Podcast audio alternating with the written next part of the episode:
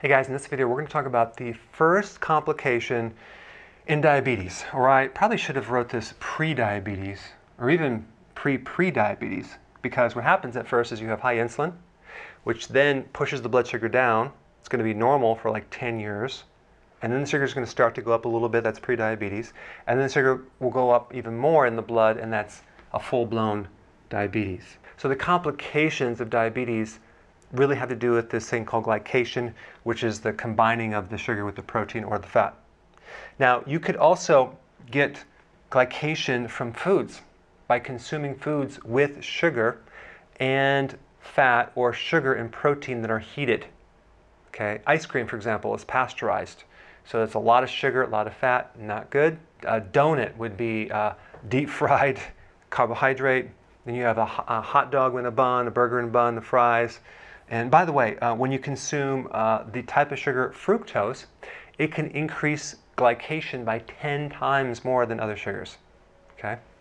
So, and then your own body will glycate proteins as well with the high sugar. So it can happen from the foods and also it can happen in the body. Now, when people take medication for diabetes to lower blood sugar, because diabetes is a disease of high sugar, um, the question is where does that sugar go? Okay, no one really talks about it. Well, it's being hidden and being pushed in different parts of the body. It's very similar to me in college. We had a house of college kids that lived together, and instead of washing our dishes, we would put them in a big tray in the pantry and we'd all line them up. And would we wash the dishes? No. We would wait till they're completely overflowing right? And then we had this extra large uh, garbage can, and we'd fill the whole thing up. My wife would kill me if I still had that habit. So, what happens when you take medication, all that sugar is just crammed in the different spaces until it starts rotting the body from the inside out.